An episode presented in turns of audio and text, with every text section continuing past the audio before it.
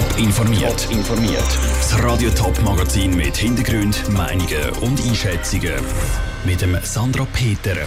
Wie der Kanton Zürich dagegen kämpfen will, dass zu viele Palmen wachsen und warum die Stadt Winterthur sehr sicher ist, obwohl es mehr schwere Gewaltdelikte gibt, das sind zwei von den Themen im Top informiert.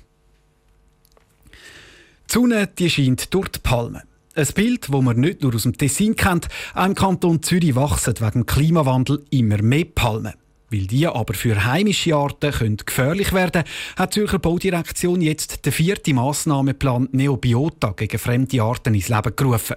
Jan Isler hat beim Zürcher Regierungsrat und Baudirektor Martin Neukomm nachgefragt, wie das es den neuen Massnahmenplan jetzt richten soll. Es gibt äh, gewisse Arten, die sind invasiv, die verbreiten sich da sehr, sehr schnell. Also Neobiota sind das, also Arten, die fremd sind da, die also keine Konkurrenz haben, also sich sehr, sehr schnell verbreiten. Und jetzt gibt es Arten, die werden erst durch den Klimawandel invasiv. Und das ist zum Beispiel Palmen.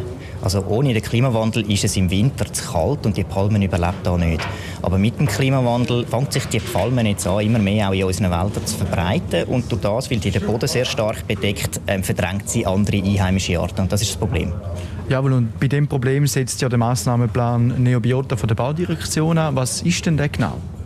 Den Massnahmenplan machen wir seit 2009 und das sind verschiedene Massnahmen, die man trifft, um die Schäden von, den, von diesen Neobiota äh, zu vermeiden. Also das heißt zum Beispiel, wir, wir setzen jetzt Priorität darauf, um die Flächen, die noch frei sind oder nur ganz wenig von diesen Neophyten haben, dass man die äh, tut prioritär behandeln, also dass man die schaut, dass man die frei bleiben. Zum Beispiel auch das Freihalten von Naturschutzgebieten gehört da, gehört da auch dazu. Und es gibt gewisse Flächen, da muss man sagen, da kann man eigentlich da kann man nichts mehr machen. Dann zu diesen Massnahmen gehören auch ähm, zum Beispiel Sensibilisierung von der Bevölkerung, eben zum Beispiel, dass man nicht tut einen, einen Goldfisch aussetzen, weil der Goldfisch äh, der verhaltet sich dann auch immer Teich, dass der frisst dann zu viel, zu viel auf, oder? Das, ähm, das sind alles Massnahmen, die da dazugehören. Ja, Sie haben es angesprochen in Ihrem Vortrag, frühzeitiges Handeln, auch ganz konkret bei der Bevölkerung. Was haben Sie mit dem genau gemeint? Wichtig ist, dass man sicher nie Tiere aussetzt. Also das ist, das ist ganz zentral, eben weil ähm, zum Beispiel die ähm, Rotwangen-Schmuckschildkröte das ist ja auch ähm, das ist ein komplizierter Name. Ein Schildkröte sieht eigentlich ganz herzig aus, aber die frisst bei uns äh, Amphibien, also Frösche und Insekten und Fisch und Eier von Vögeln. Ähm, die ist also ein richtiges Problem, wenn sie sich ausbreitet. Und die ist ausgesetzt worden von irgendjemandem mal und, und darum kann sie sich verbreiten. Und die kann sich auch nur darum verbreiten, weil sie jetzt wärmer ist als früher. Der Martin Neukomm im Gespräch mit dem Jan Isler. Mit Öffentlichkeitsarbeit und Prävention in Gemeinden und Firmen wird die Baudirektion jetzt auf das Thema invasive Neophyten aufmerksam machen. Das aus gutem Grund. Im Kanton Zürich gibt es geschätzt etwa 144.000 invasive Arten. Die Wintertour am Nur-Moschee die beschäftigt wieder Zürcher Justiz. Eigentlich ist die umstrittene Moschee schon seit Jahren zu. Vor dem Zürcher Obergericht läuft aber ab heute der Prozess gegen die sogenannten Schläger von der An-Nur-Moschee.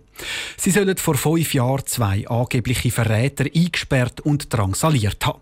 Ruth Schmenzi, kannst du uns zuerst gerade noch mal erzählen, was denn da genau passiert ist in dieser An-Nur-Moschee? Ja, da muss ich zuerst noch ein ausholen. Die An-Nur-Moschee war ja immer wieder in den Schlagzeilen, weil dort Leute sollen radikalisiert worden sein Außerdem hat auch ein radikaler Imam dort predigt. Er hat zum Mord an schlechten Muslimen aufgerufen. Dazu hat es andere Prozesse gegeben. In dem jetzt geht es darum, dass zehn Männer an einem Abend im November 2016 zwei andere Moscheebesucher eingesperrt, bedroht und geschlagen haben sollen. Und das hat ja auch mit dem Imam zu tun, der zum Mord aufgerufen hat. Genau, die Stimmung in der Moschee war sehr angespannt in dieser Zeit. Ähm, die zehn Männer haben dann das Gefühl, ihre zwei Opfer seien Verräter und Spione. Sie haben interne Informationen aus der Moschee an die Medien gesteckt. Die Beschuldigten wollten dann die Verräter zur Rede stellen. Dabei ist es dann eben zu Drohungen und Schlägen laut der Anklageschrift. Jetzt ist das ja nicht der erste Prozess gegen die sogenannten Schläger von der An-Nur-Moschee. Warum stehen sie dann jetzt nochmal vor Gericht? Ja, das Bezirksgericht Winterthur hat vor drei Jahren sieben von den Beschuldigten wegen Freiheitsberaubung, Nötigung und Drohung schuldig gesprochen.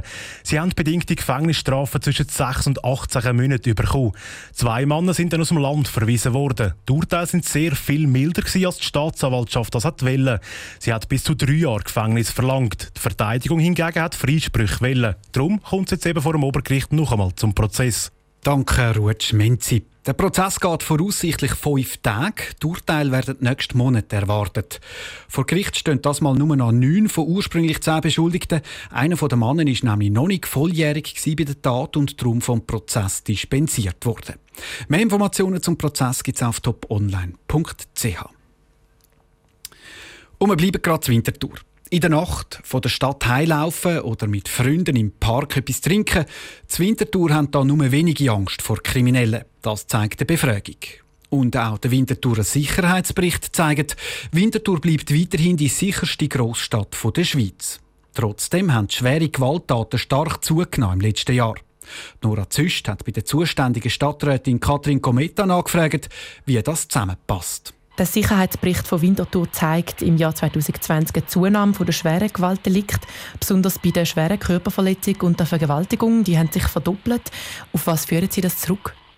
Der Sicherheitsbericht 2020 zeigt, dass Winterthur insgesamt eine sichere Stadt ist. Es ist die sicherste Großstadt der Schweiz mit einer vergleichbar tiefen Kriminalitätsrate. Tatsächlich macht uns ähm, die Gewalt Sorgen, insbesondere auch die häusliche Gewalt. Jetzt ist es so, es sind relativ tiefe Zahlen, wo natürlich ähm, auch statistische Ausreißer besonders zum Tragen kommen. Inwieweit Corona eine Rolle gespielt hat, können wir nicht so beurteilen, aber es ist sicher ein Thema, wo wir gut aufgestellt sind, aber dranbleiben müssen. Und was für weitere gesellschaftliche Entwicklungen bereitet jetzt dem Stadtrat Sorgen aufgrund von diesem Bericht? Winterthur ist eine sichere Stadt, aber es gibt Herausforderungen, namentlich bei der Jugendkriminalität, eben bei der häuslichen Gewalt, auch verschiedene Aspekte vom Extremismus.